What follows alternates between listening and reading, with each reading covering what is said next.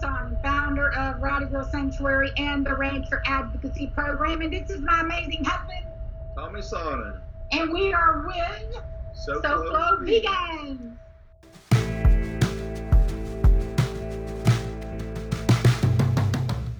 Hey everybody, welcome back to the SoFlo Vegans podcast. I'm your host and founder of SoFlo Vegans, Sean Russell. Also joining us as co-host is Alba Mendez, our media coordinator. On today's episode, we have Renee and Tommy from Rowdy Girls Sanctuary. They discuss how cattle ranchers can switch from animal agriculture to building a sustainable vegan business. We also explore their history with cattle ranching and what inspired them to go plant-based.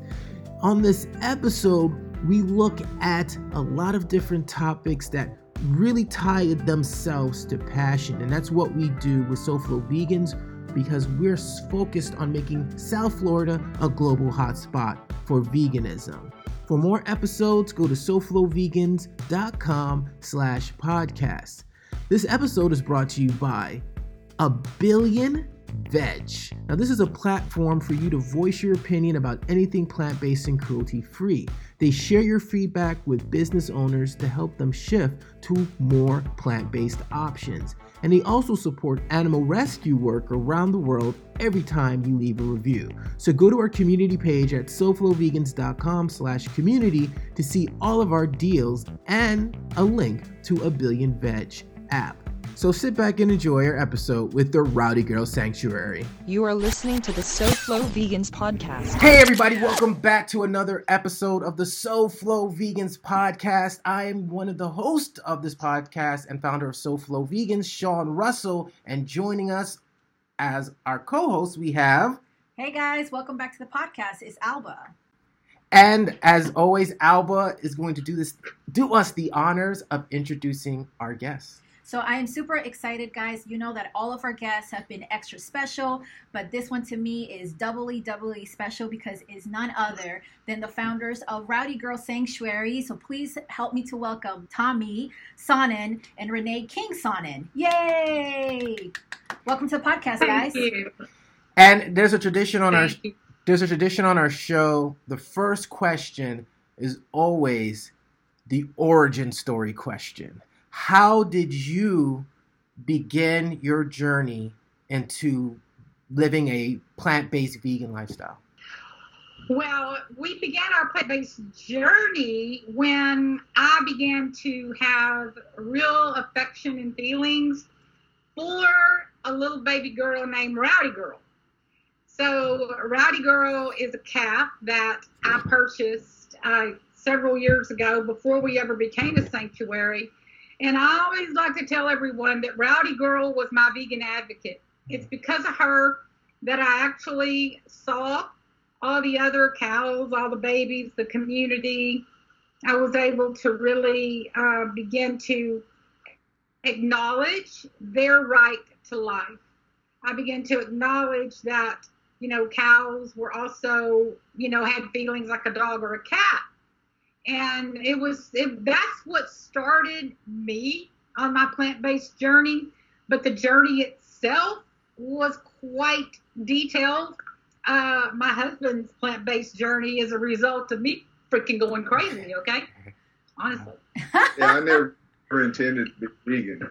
Uh, there was no way i was ever going to be vegan. That was bunch of crazy people it's, that reminds uh, me of what my boyfriend said when i started dating him as well I'm coming up on five years now. Congratulations. And, uh, very, very happy with it. But I saw in the bio that you guys sent to us that uh, Tommy is a multi was a multi generational cattle rancher. My great grandfather uh, owned a slaughterhouse in uh, just what was downtown Houston almost uh, at the turn of the century, and he uh, raised cattle between San Antonio and Houston, and he died about 1936, and my dad went to World War II, and um, my grandfather really didn't uh, do too much, not like my great grandfather did, but I acquired the ranch in 2002 uh, after me and Renee had been divorced for about six years.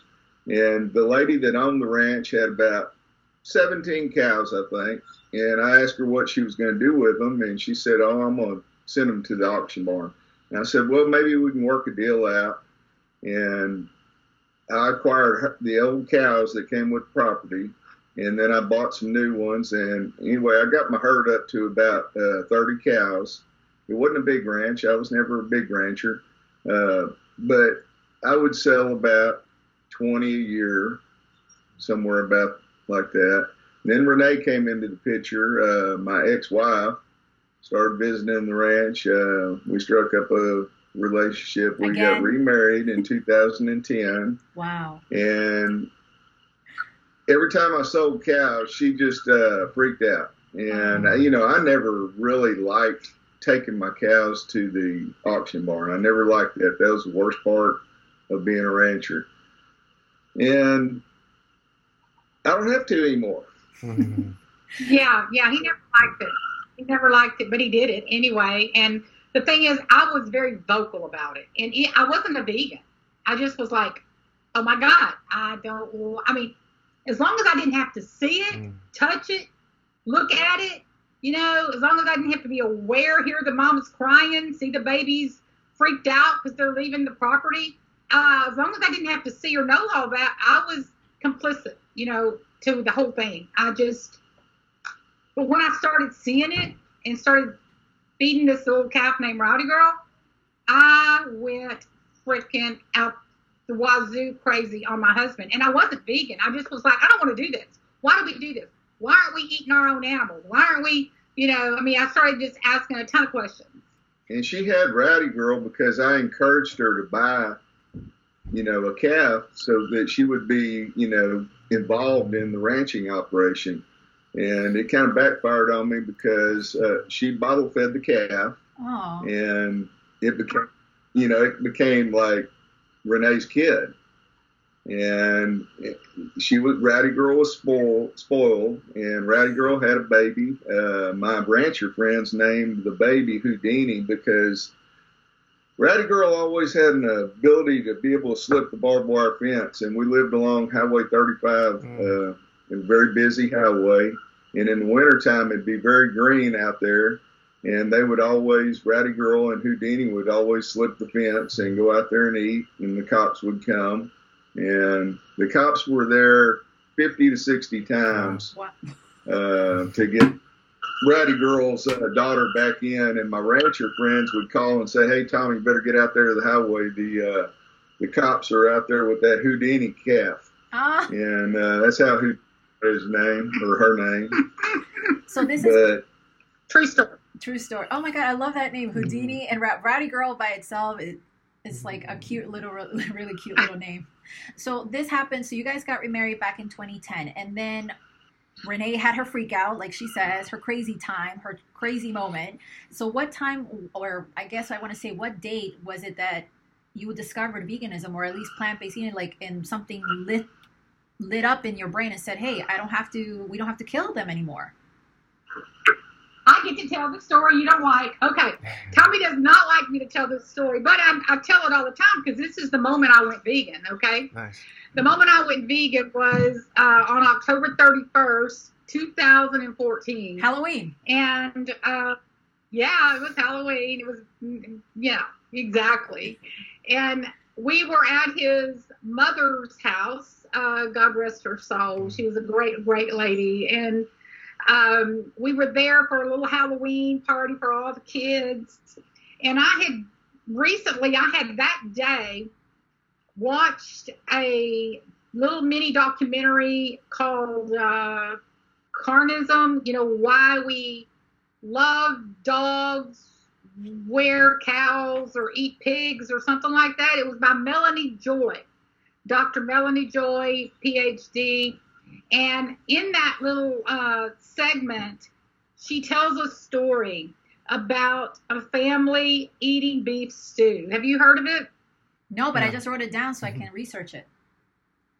yeah, she tells a story about this family eating beef stew, and they're and she's passing it around, and they're all eating it, and they're just loving it and savoring the taste. And then somebody says, "Oh, I love this so much. What's the recipe?" And she says, "Well, you start off with a pound of very young golden retriever." And I heard that, and, and so that day I had watched that. But what you have to understand is prior to that day, I had been watching slaughterhouse videos. Oh, wow. I had been, I was in my moment, if you will, which took about four years. It was a four year moment of going crazy. Uh, you know, I was, I was trying to reconcile how I was going to live with a man that I truly loved, wanted to be with my whole life. And here I was, I could not stand being uh, a part of what we were doing as ranchers. I just, it was tearing me up, and I wasn't a vegan, but it was just starting to really wear on me. And uh, so that day, uh, you know, was just a day like any other day that past four years where I was watching videos, crying, boo hooing. Tommy was like, What are you watching that stuff for? Why are you always crying? Why are you always watching this? Well, that day was the day that the clock started ticking for me to go vegan, and I didn't know it. Uh, I watched that and I was just like shocked for a minute. I was like, oh my God, you know, they're eating a baby dog. And then she said, oh no, just kidding. It's really a cow. And Mm. everybody that was eating that stew still could not resume eating because the perception was already in their head that they were eating a baby retriever, uh, golden retriever. So anyway, I had watched that, and then we went to my mother-in-law's that evening, and lo and behold, she was serving beef stew that Wow. night. And when she brought the stew out, uh, all the kids were running around in their Halloween gear, and we were fixing to watch a little parade that always came out, you know, in the neighborhood every year, little Halloween parade. And when she brought that stew out, my ears started ringing. All I knew is I couldn't eat it. Mm. I, I, I, I, no way I could eat it. I, I just couldn't believe I was actually in that story. It was as if I, I'd been put in this story that I had just seen, and I was like, I can't eat that. And and she said, well, well, why not, Renee?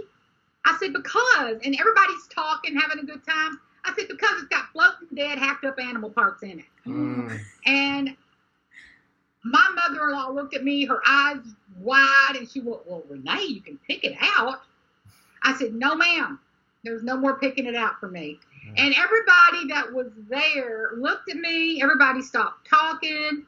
It was as if you could hear a pin drop, and it was as if I had cussed my mother-in-law out by saying, "It's got floating dead, hacked up animal bodies." I went vegan that moment. Nice. That was the moment for me when I called it on the carpet. When I finally said, "No, that's not beef stew. That's dead, hacked up animal bodies." That pretty much reminds me. I me. went Of, vegan that day. it reminds me of that scene from. Uh, you ever seen that uh, movie, My Big Fat Greek uh, Wedding, where she's like, "Well, Ian is a vegetarian." and he's like, "What do you mean he don't eat no meat?" that kind of just reminded me of what you just said. hey, So, so we you mentioned how your family reacted to you going vegan. How how have you adjusted, or was it pretty an easy process for you? For especially like I'm making up that in Texas, it's a big deal eating meat. Like, what was that transition for you, for both of you? Well, we have different experiences. Tommy, what's yours? Well, I never wanted to be a vegan, and that was in October, the end of October, and things just got worse and worse between me and Renee up until I was trying. She had already blocked me from selling any calves that year, and I had too many of them on the property, and they were eating all the grass, and they were getting out on the highway, especially her two, and it, it was just a crazy time. Uh, she had left, and I started loading up some uh, calves to sell them. And here she comes. She showed up. We had a little uh, standoff out by the red trailer. Uh, she basically said, "If you haul these calves off, I'm gonna follow you.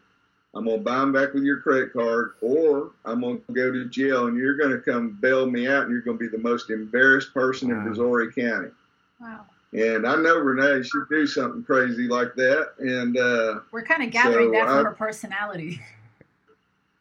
I, I took my hat off and threw it on the ground, I think, and I started yelling, cussing, going, "Get out of my blankety blank business! Uh, it's this is it. I'm selling the whole blankety blank herd because I figured the divorce was on." And uh, Number two, divorce we, you number know, two. that'd be the second divorce for us. And uh, and Wow. anyway, I, I didn't want to do it, but I was being forced to. And up and out of nowhere, she goes, "Well, if you're going to sell the whole herd, why don't you sell them to me?" And I laughed because I, I thought that was really stupid. I thought it well, but then I said, "Oh, you want to buy them? Okay." Mhm. I'll sell them to you at a discount rate, thirty thousand dollars. You see, I had tractor uh, payments and baler uh, payments and all that. You know, knowing what I know now, I, I should have said, "Oh, that's a good idea. Let me donate them and start a, a sanctuary and go vegan." if he would, have, if he, there ain't But- no way he'd have said that. He, But I'm he fought me thinking- tooth and nail. I'm thinking, my God, you know, uh, this is going to be just like when uh, she looked for a sanctuary for her two calves that were causing all the problems, and she couldn't find anybody that would take them. Mhm. It'll go away in a week or two. She'll say, "Oh, I can't do it." So I said, "Okay, you can buy them." And she goes, "Well, will you lease me the land for a dollar a, a year?" I said, "Sure." How about two years? Sure.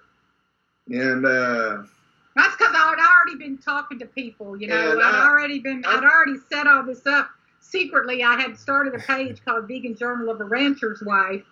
And I'd already, you know, been plotting and manipulating behind the scenes on Wow. how I was going to buy and I didn't tell Tommy this, you know, mm-hmm. because what I knew is that he was serious. He was going to send all of those cows to the sale barn, every one of them, the mamas, the babies, the papas, the sisters, the uncles, all of them. And see, to me, they were no longer, you know, I was vegan, and I was not only a vegan, I was a straight up on the top of my skin vegan where you know everything. I felt everything. I i, I couldn't stand it. I, I lived out there with the cows more than i lived at home uh Wow. when you know during that time because i couldn't stand being in the house because our house was full of deer heads uh exotic animals all over the the, the house because my husband was a hunter.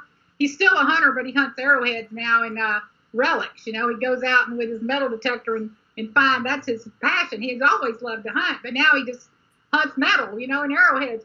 But anyway, so but to get back to your question, because your que- we didn't answer your question. I'm sorry, but your No, question this was is how great. did the, how did This everybody how did everybody yeah yeah no we're just kind of we get off on tangents you have to understand the community really didn't have a problem with what we were doing because the community didn't really know about it Mhm. uh, you know, people in other countries and other states knew about what we were doing before our next door neighbor Mhm. uh, because I was on social media trying to get help to buy these cows. I didn't know how I was going to do it. I just didn't want to see them go to, to slaughter. I mean, I, I wouldn't leave him at that time because if I left Tommy, he would have slaughtered that whole herd. Mhm. And so, and if he left me, he knew I would have taken over. And so we were at a like a standoff. You know, we were like, And see, I I had a lot of money invested in in the ranch, in the equipment. I did a lot of hay baling, and in the herd. And and when we got married, that was all you know paid for, except for the bills I had. And I was thinking, you know, hey, the divorce is coming. Uh, yeah, you can buy them, but you're paying for them. Uh, if I had it to do all over again with what I know now, it would have been a different story. But it, it took me another three and a half months. I became vegan on May 2nd, 2015. Mm. After I started talking to uh, Renee's friends that were coming around the house, and I, I told her after a few weeks after I cooled off, I said, Well, I'm going to start eating like you are, but I'm going to tell you whether I like it or not. And everything just plain out sucked. It uh, it was terrible. You didn't like the And- it wasn't terrible. You Yeah. know, who my- you know who my friends. And I started cooking wait, for wait, myself. wait, wait, wait, wait, wait, wait, wait a minute. You know who my friends were that were coming around the house? The crazy hippie vegans? Kip Anderson. Who? Uh, Oh, you know, wow. with Cowspiracy. Conspiracy. Kip Anderson with Cowspiracy. uh, you know, what the hell? That's my friends that were coming around the house. And Uh, you know, I, I've always thought myself as a, a person that could look at data and make a logical choice. And Right, right. and people started telling me about all the problems that- with the environment in the world and the proliferation of cattle uh, to feed people, and and I'm part of that, you know, because I'm making a lot of hay to sell to people to Mhm. feed their cows, where that land, you know, was just used for hay, and so you know, I started putting two and two together, and uh, and I knew I was unhealthy at the time. I, in fact, I started cooking for myself. Potatoes, jalapenos, and onions were my staple Mm. because everything she was eating really tasted terrible, and the weight started dropping off. It dropping wasn't off. that it was terrible. It's She didn't that know how to cook vegan food at No, that time. No, I did know how. She's how. really good at it now, I was good at it then. and plus, there's more options. But His taste buds were different. is, he was, addicted to blood and pus and excretions, right? He was Taste addicted buds, to the flesh, the taste. I was vegetarian for about three months because the only thing that was keeping me from being vegan was uh, cheese and ice cream. I'd go down to the Sonic and get a cheese sandwich. And uh, on May 2nd, Follow Your Heart brought the the, the cheese, and uh, So Delicious brought the ice cream out to our event. And after I had that, Nice. I said, I can do this. That's And it. Yeah, we had an vegan ever event. We had uh, our first ever, you know, event out at Rowdy Girl Sanctuary. I had raised almost the money I needed to buy the herd, and Tommy was, you know, he was more relaxed about it. Uh, Kip Anderson had come to speak. You know, he was there, Mhm. and uh, I had talked to Howard Lyman and other folks, you know, and so he was being more and more. Uh, Robert Bello was another guy I was talking to a lot that really uh, talked to Tommy and helped Tommy get softer around the edges of, you know, that vegans may not be all crazy. Uh, granted, a lot of us are. A lot of us vegans are freaking nuts, but you know, um, when you're when you're former cattle ranchers, Mhm. you know, you, you, there's a different vibe to all that. It's not your typical vegans, you know, in California, New York, whatever, you know. And so when we had that fundraiser, I had all these, you know, vendors and sponsors come in, and for the first time, Tommy was able to taste, you know, a cheese and an ice cream that he could live with, and he went plant based that day, Wow. uh, that day during the event, and I'll never ever forget it. That was the day that we finally united, uh, and he became co-founder of Rowdy Girl Sanctuary. I do have to say a comment about that when they call us crazy vegans, and I'm putting my fingers up as air quotes, is because if it wasn't for quote unquote crazy people, the end of slavery wouldn't have come. Women wouldn't have the right to vote. We wouldn't have the gay rights that we have now, or any other social pro- issue resulted from this. And now that. This is now our our fight now, at least for us, many plant based and vegans, is the liberation of animals. I mean, maybe 20 years ago it might have been crazy, but now it's roll, rolling down the hill faster than anything. I, me personally, when they call me that crazy vegan girl, I'm like, yes, right here.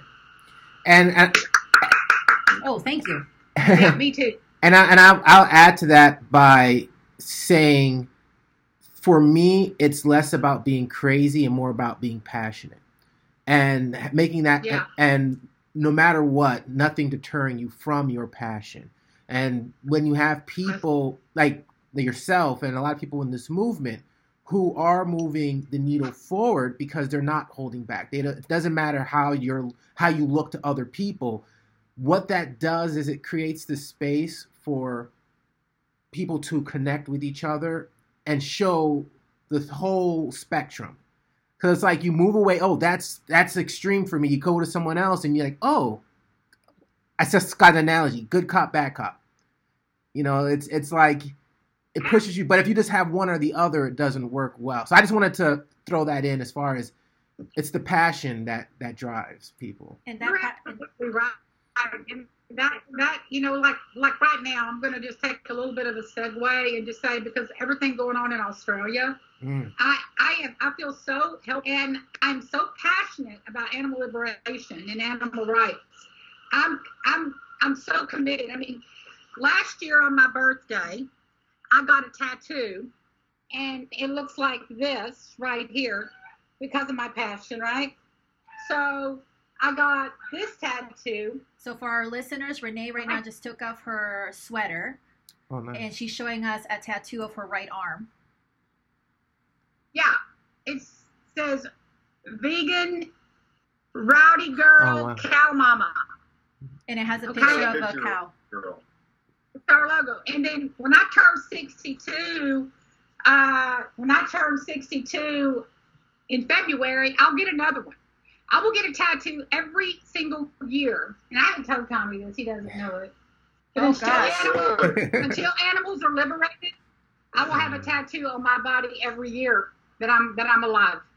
Uh-huh. Something. Hopefully you won't you And won't so you won't get a lot of tattoos.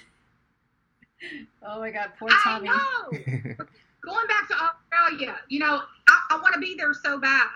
And we've connected with uh, Leah with Meet the Victims over in Australia Okay. because we're trying to get me there. We're trying to get me to Australia because I I want to do any and everything I can for the animals and for the farmers right now, right here, right now, in this place and time, with a half a billion animals, you know, on fire, incinerated, you know, because of climate change.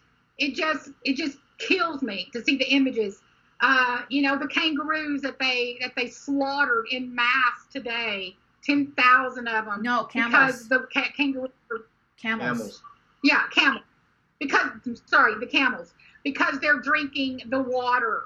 You know, the camels are drinking the water. Hello, and so they're going to slaughter the camels, Yeah. entire families. And, And thir- so I want to, I want to be there. I want to go there. I want to be, do whatever I can to to to to be with the activists, to be with the farmers, to just be there. and You know, because 30 we got to start bridging gaps. Got, we got to start doing it. it's not only that 30% right now of the koala population Mm. is gone right now the koala is in the endangered species list and many of these species that are gone at the moment are only native to australia No, it's Hmm. terrible. and and it's, it's just i mean how much does this have to happen before you know people wake up it's like every year like i feel i mean maybe i'm just sensitive to it now but i feel like the last three years it's been ridiculous you know there's been something like this every single year Well, we, we were flooded three times in our former uh, residence, and uh, Rowdy Girl Sanctuary has moved to Waelder. It used to be on the coastline, and that place never flooded. Uh, I bought it in 2002, and it never had water in the pastures. Uh, our house flooded twice. It didn't flood the last time, but uh, we had to rebuild it twice, and we had to move the animals on emergency basis three times. Hmm. Uh, we're on a hill now, so we're safe. i remember that because when we tried Yeah, to we've set been up victims of. What I was saying is that we I remember that part because um, I actually called Renee to set up this podcast and she was in the middle of moving the animals with you know with you guys and I was like oh crap okay let me call you back when you guys are on dry land. That was my first introduction to Renee. Yeah, that was my first introduction to Renee. I didn't even know that was her cell phone number. Yeah, Well, it's in our goals to uh, have a rescue vehicle, and because there's going to be more of these incidents happen, and we want to go help people. A lot of people have helped us, and we want to help others. eventually. You know, yeah, I do. I'm very accessible. A lot of people are very surprised that I just pick up the phone, but I, I'm a, I'm a very accessible, uh, you know, founder. Well, now that I'm you not, have I'm not one of these.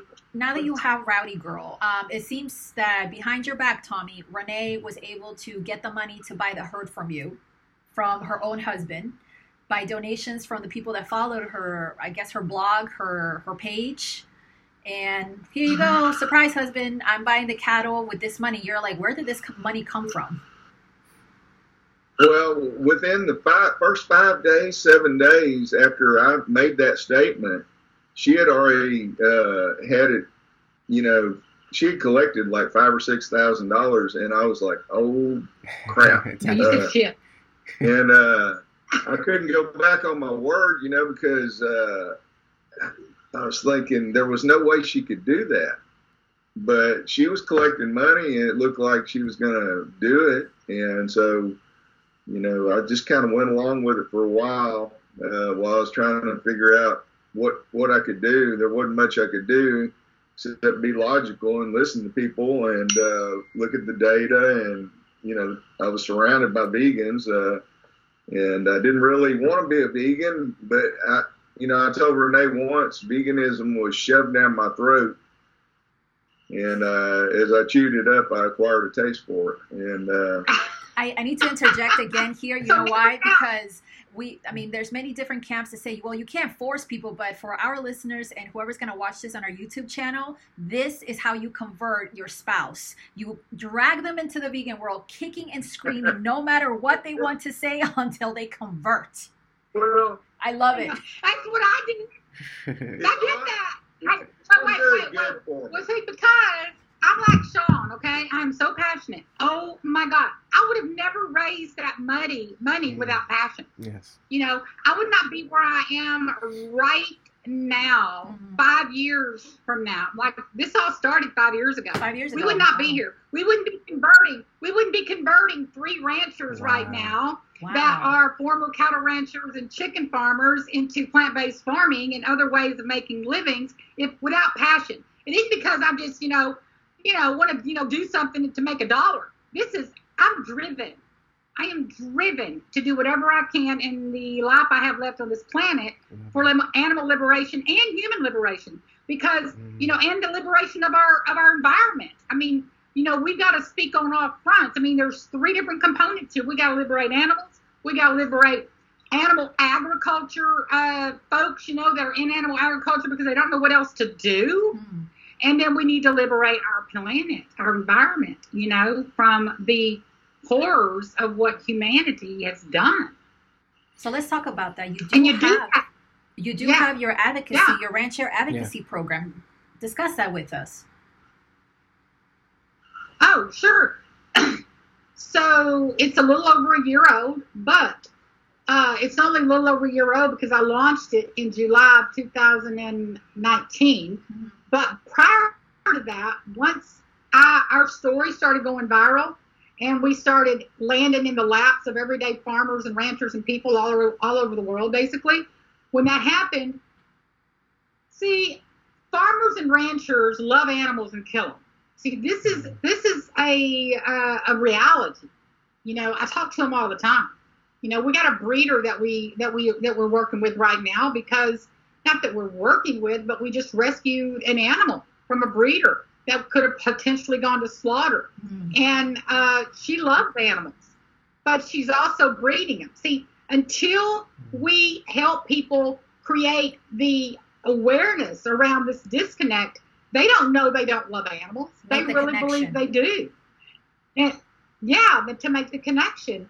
So that's part of, you know, part of what happened is our stories started causing people to make connections. Mhm. Our story, because we were former cattle rancher family, Mhm.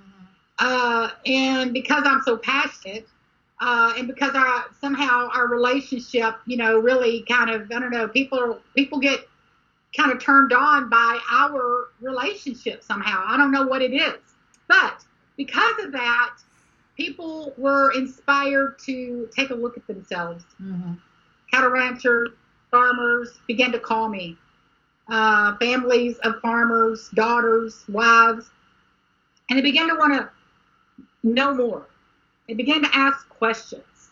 And that's how the Rancher Advocacy Program was created, was through a real organic, uh, you know, outpouring of questions from other farmers. And so I, I would just start talking to them just just to tell them you know how it happened. And you know you know a lot of people know 73 cows jay in the uk you know i talked to them before they ever converted. And that was just just as just talking to these folks you know. Uh the folks in canada um i can't remember the name of the farmhouse garden or something uh they've got a sanctuary there they were he was a cattle rancher i don't think he's quite vegan yet but they got he he he doesn't uh, send his animals to slaughter anymore. They got a garden uh, you know, so I started talking to people, and things just started changing. And next thing you know, I'm like talking to one of our advisors on our on our team, um, and she said to me, Renee, it's time for you to start thinking about your programming for Rowdy Girl Sanctuary. And I said, well, what do other sanctuaries do? And she said, well, you know, you know, they have events, tours. Some people do, you know, uh, tours for, you know, handicapped kids and help them relate to the animals, blah, blah. She said, but you need to do something that other people aren't doing. Yeah. So what is it that you think you do that nobody else is doing that you could create a program around? A couple of programs. Think of two. So we were brainstorming. I said, well, I said, I'm not only an animal advocate, I'm a rancher's advocate. And mm. she's, I said, can we build a program around that? And she went, tell me more. And so I started telling her about all the ranchers and their families that contact me. She said, Renee, you're onto something. I said, well, let's have a rancher advocacy program. And so I, I just, and so I started fleshing it out. I started just detailing it out, what it would look like, what I would do. And here we are. Uh, you know, we've recently funded, you know, uh, you know, a former chicken farmer, cattle rancher in Wickes, Arkansas. We've saved 240 of their cows. We're turning their chicken houses into mushroom farm, and we're doing all that with our coalition of forces and RAP.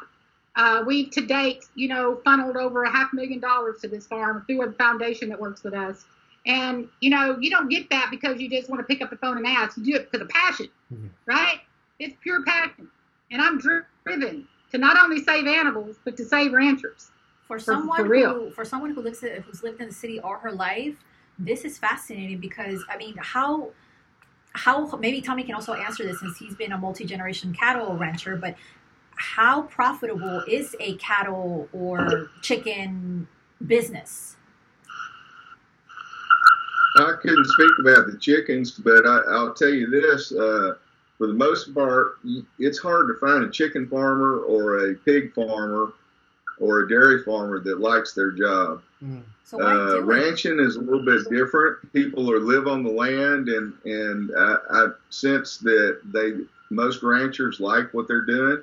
There's not a lot of money in it. It uh, pays the bills, uh, but you know, in, in my situation, I only had 30 head, mm-hmm. and I made probably more money on the hay than I did on the cows. Uh, oh. But there's, uh, you know, there's more than one reason. Uh, you've got to pay taxes on your land, and taxes are cheaper if you have cows on there. If we can uh, somehow level that playing field, there's a lot of people that will give up ranching because it's a lot of work. You, you don't even make minimum wage. And what we're doing with RAP, we call it RAP, R O P. what we're doing with RAP, well, yeah. Now, the ones that make the money are the ones in the big feedlots. The ones that make the money are the ones in big animal ag, you know, like the, the, big, big corporations. But the, the, the common everyday farmers, they don't make any money. They barely break even. Mm. Wow. So those are the ones I'm trying to, uh, to work reach. with and talk to because, you know, because if we can show them another way, and we've got a, a foundation working with us that believes in us and what we're doing.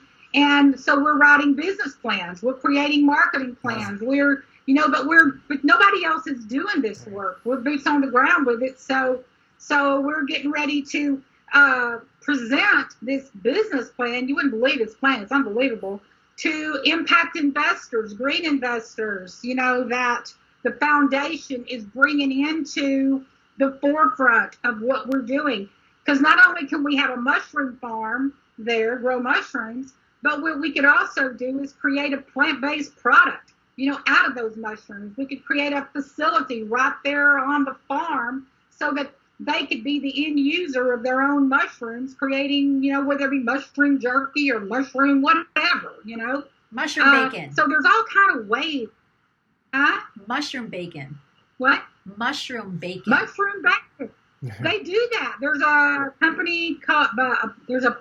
It's it's something about pig something or another. Uh, there is a there is a company called that. Like pig I mean, out? there is a mushroom bacon. Yeah, we had a we had an event here that we were with um with Susan Hargreaves and somebody from Orlando. Yeah. They they sprinkled mushroom bacon, and I was like, oh god, it tastes mm-hmm. just like what I. I mean, I've never had pork, but from what my boyfriend said, it reminded him of it. I was like, really? And I was like eating, and I was like, Okay. And I think what we're seeing a lot more are examples of what you can do with it. You know, I, I think I just saw an article about a mushroom steak that you know looked almost Mhm. identical to the steak, and um, I think that's fascinating. But what I also think is fascinating is just the trend of what's happening. It's like Borden. I know it's not exactly ranch uh, uh, a ranch, but it it does show you like the big some of the bigger companies they're going bankrupt. You know, the the industry is change is shifting, and they get to we um, as a business owner they get to stay ahead of that. So what you're doing is tremendous because it's Yeah. it's showing them that there's another option and it's also creating sustainability for the people that are going to consume what It's they're going to create. and create something that people want. Like there's either uh, other other farmers who have turned to hemp farming, and we all know how important hemp is to our lifestyle and to the lifestyle of almost every other person that enjoys having hemp. Yeah, we're researching that too with one of our other farms uh, to possibly grow hemp there. And our other, we have two farms in Texas, small, small farms, and because that's really the ones that are most interested in our program that we found so far. uh, and then we have one in Giddings, Texas, Starlove Ranch. Mhm. Uh, you Google them, you can see Starlove. They uh, had a former, uh, they're sixth generation cattle ranch family, and they're going to be doing wed- uh, vegan weddings on their uh, place. Nice. Nice. She's really into all the uh, holistic grazing and all the um, regeneration of the land. Holly and Davy Shockwell. Uh, and then we have uh, the Barretts in Wickes, Arkansas, Rodney and Jennifer Barrett. And then we have Cindy and Richard Trailer in Huntsville, Texas. And then we got another farm coming to us, uh, I think from North Carolina, another chicken farmer.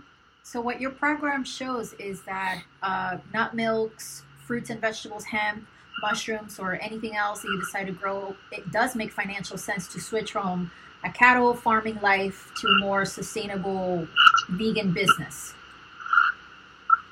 It all depends.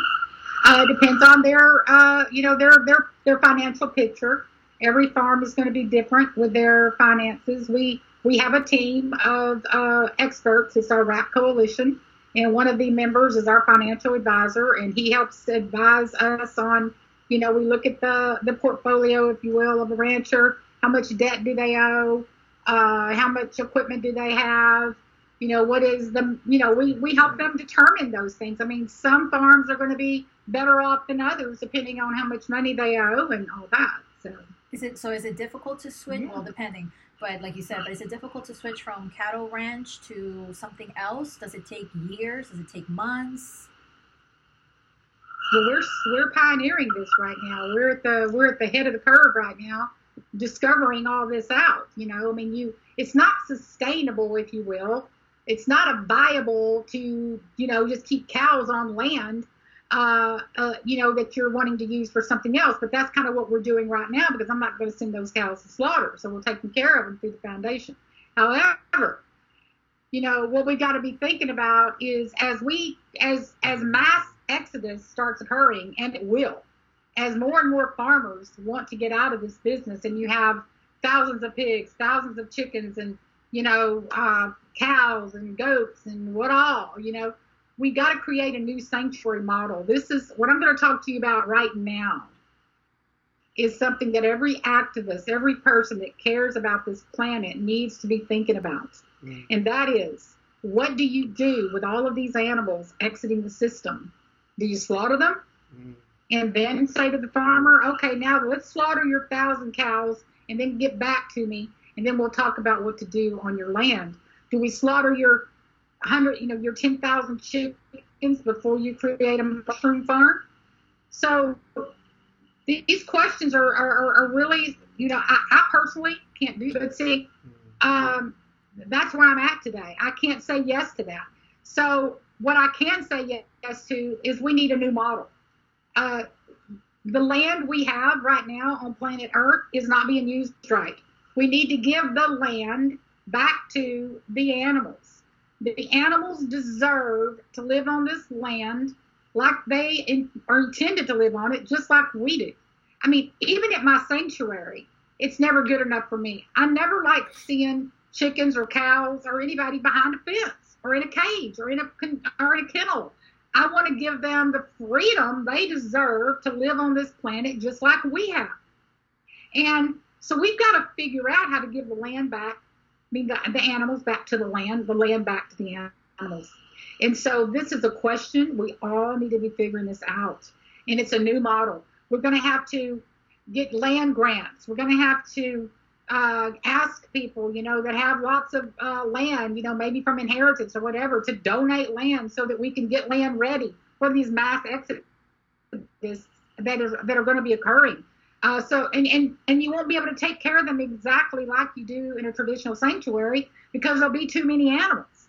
And so you what you'll do is you'll create a balanced ecosystem, bring wildlife back, and so natural predation would occur but at least, and you would spay and you know you would neuter the the males, so you don't just put thousands of mm-hmm. cows out there breeding. Uh, you know, so so there's all kind of things we got to figure out, guys.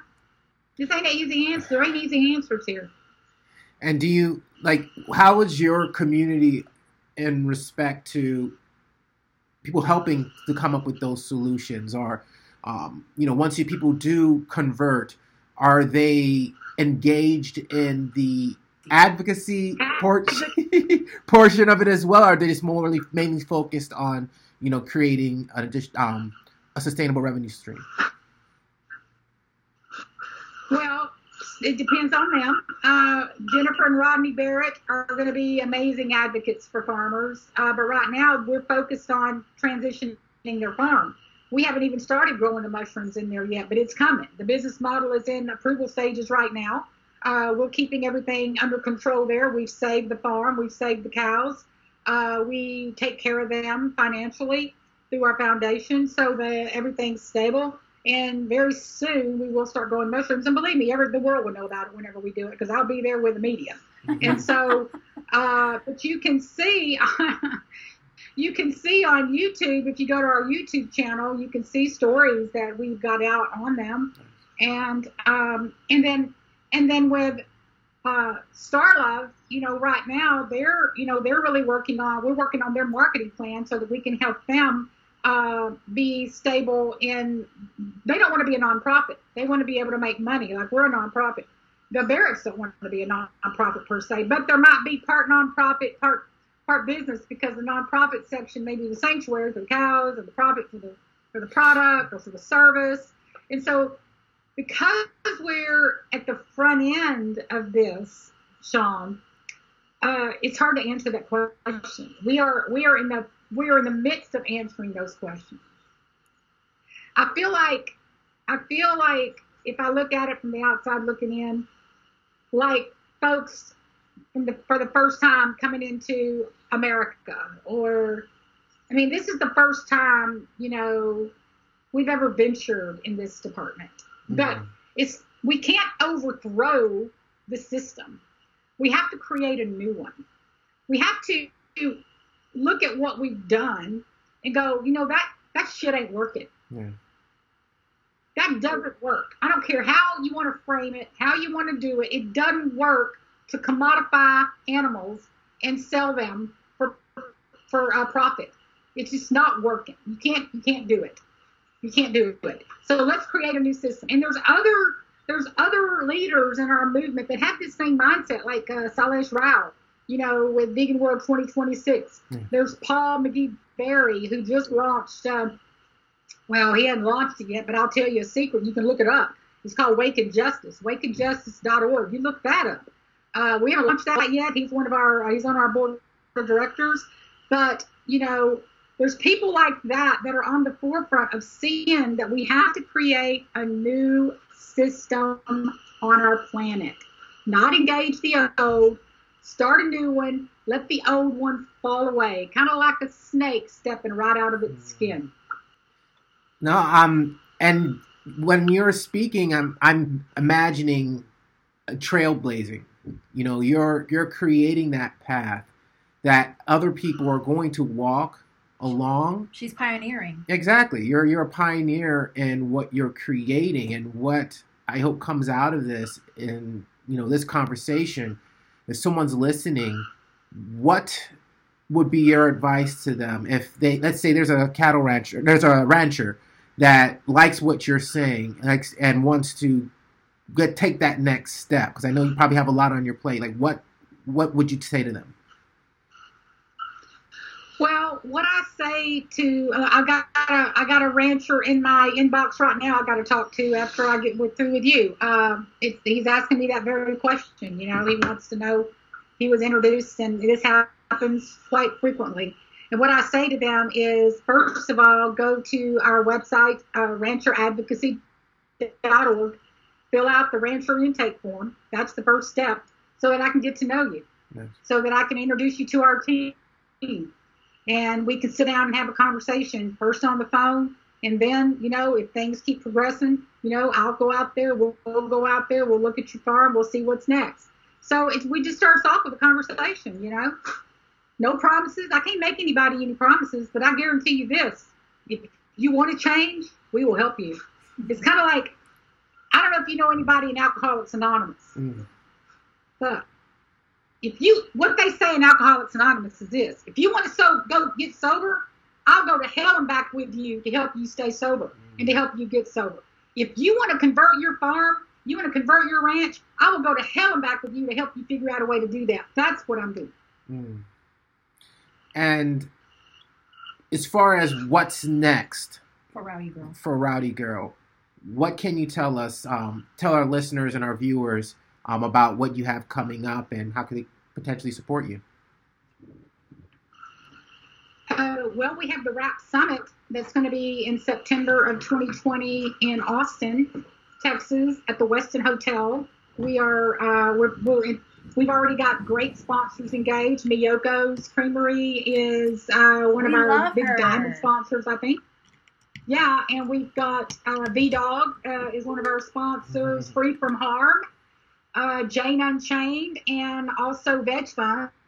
And so you know the, the the summit is going to be amazing. It's because it's going to be a two and a half day event and we're going to be bringing our farmers there. We're going to be talking about what we're doing. We're going to have workshops. And so that's going to be in austin texas in september. Just continue to watch for that. You know more announcements on it.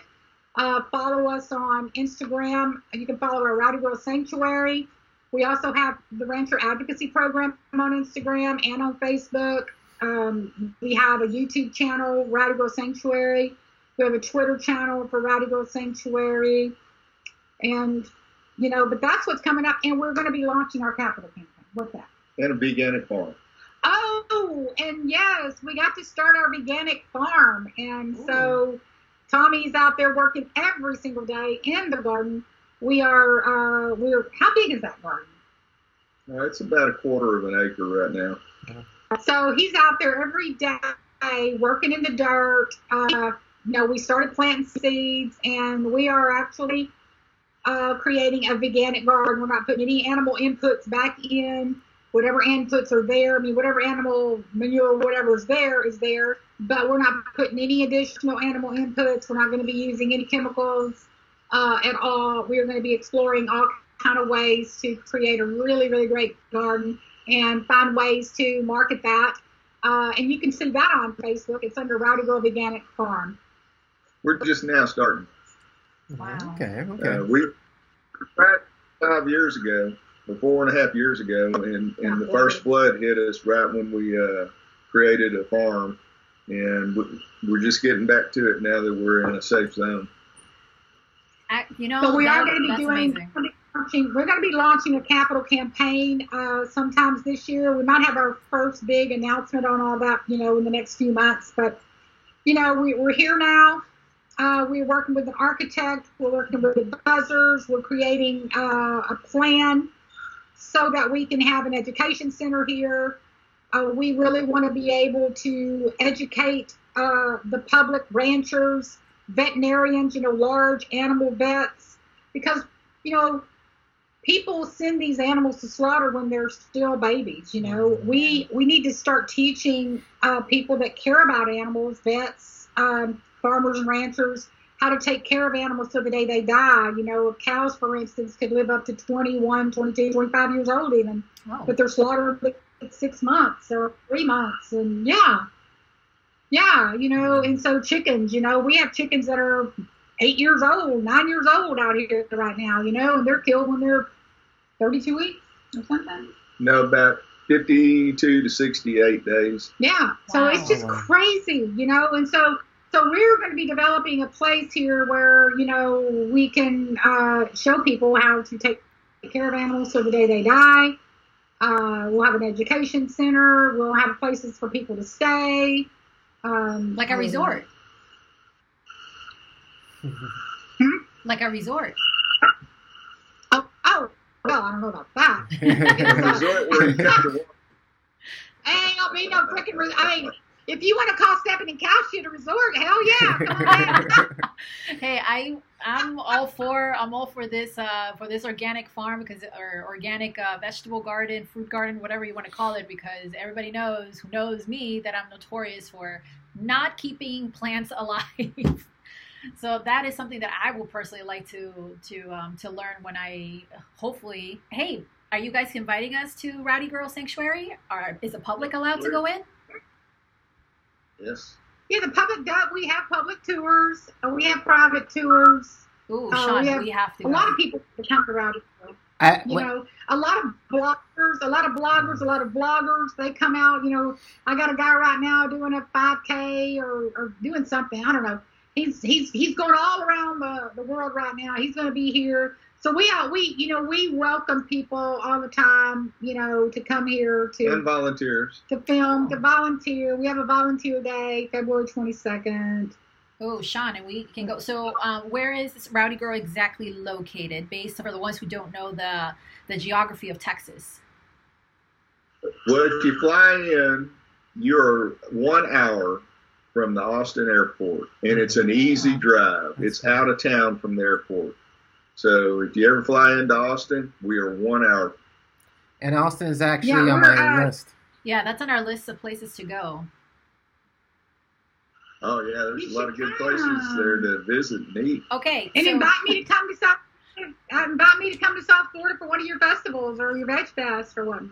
ooh, We actually will take you up on that. Uh, We we'll, will. we'll get in touch, but we'd love for you to come out and see what South Florida is all about, and for you to you know share to. your story directly with our audience. Because I think just listening to that a lot. listening to what listening to what your story um, just i could see why you know people follow what you're what you have going on because it it's it's it's showing that there are real people out here that are passionate about the animals passionate about you know The what the environment what we're doing and it's accessible it's like oh wow i you know listening to tommy's story it's like yeah, that's that's me or that's my brother, that's my father. Like it's possible. You know what I mean? So that's it creates that possibility and hope for people to say, okay, this such and such person is not a lost cause. Let me keep at it. Let me show my passion and and make and push that person to the other side. I would. To. I I uh, I love speaking in in uh, out anywhere and everywhere I can about this because I don't think we have a lot of time left on this planet without uh, people doing that. And uh, you know, I'll be at San Luis Obispo at their Veg Fest in February. Uh, and then uh, I go to Harvard in March, and then in July I'll be in uh, the Animal Liberation Conference in New York, speaking there. And so, yeah, just let us know. All right, we Yeah. definitely will. We definitely will. And before we close off the podcast, I know you have calls to make. Um, any closing remarks to anyone that may be listening to this episode about just any closing remarks at all? I'm not gonna prompt. Well, I always ask people if you love and support our work. Uh, you know, my voice for all of our animals here is that we need members. You know, everyday people can become a member of what of what we do for as little as fifteen bucks a month. Some do five or ten dollars, but you know, it's fifteen dollars a month is the average. Um, and so, become a member of what we do. You can become a member that way. You can join RAP you can adopt or sponsor one of our amazing animals because the work we do here is it costs quite a bit, you know, um, and so it's it's easier for us to uh, budget just with our membership. We love our big donors. Don't get me wrong. We love big donors. They help a lot with big big projects. You know, roads, buildings, you know, and all of that. But uh, hey, but our members help us with our budget, our monthly budget. And Yeah. one one more time, where can they go to become a member or become a sponsor? rowdygirlsanctuary.org slash slash membership. And if you'd like to sponsor the summit uh, coming up in 2020, you can see all about that on Rowdy I'm on rancheradvocacy.org. And I'll let um, Alba close out the episode. Well, this to me has been a dream come true. I never thought that I would be able to speak to Renee or Tommy when I saw them, like, I want to say maybe two years ago or three years ago when I was a travel nurse. And I was like, I cannot believe this woman is doing this. And now look at us, almost three years later, and dream come true. We can check that off my bucket list. I'm so glad that you that we were able to to do that. Now, you know, I, I want people to always know we're very accessible. Yeah. Well, thank you both very much, and you can get the show Okay. notes and say that one more time. I said, come see us. Oh, oh, we definitely will. We'll bring our video cameras and we'll we'll show people, you know, how to, you know, get started and Yep. all that good stuff. So, And- Flow Vegans will be going to Texas. We'll actually give you guys a heads up. I'll look at the calendar and then we'll be calling you. You are listening to the SoFlo Vegans podcast. All right, man. Thank you so much for listening to another episode of the SoFlo Vegans podcast. We love doing these episodes, especially when we meet people from around the world, trailblazing, setting the ground for the future of the planet. Not just the vegan movement, but the planet. And we have some amazing episodes coming up for you, and we want to make sure that you are subscribed. That is the first step.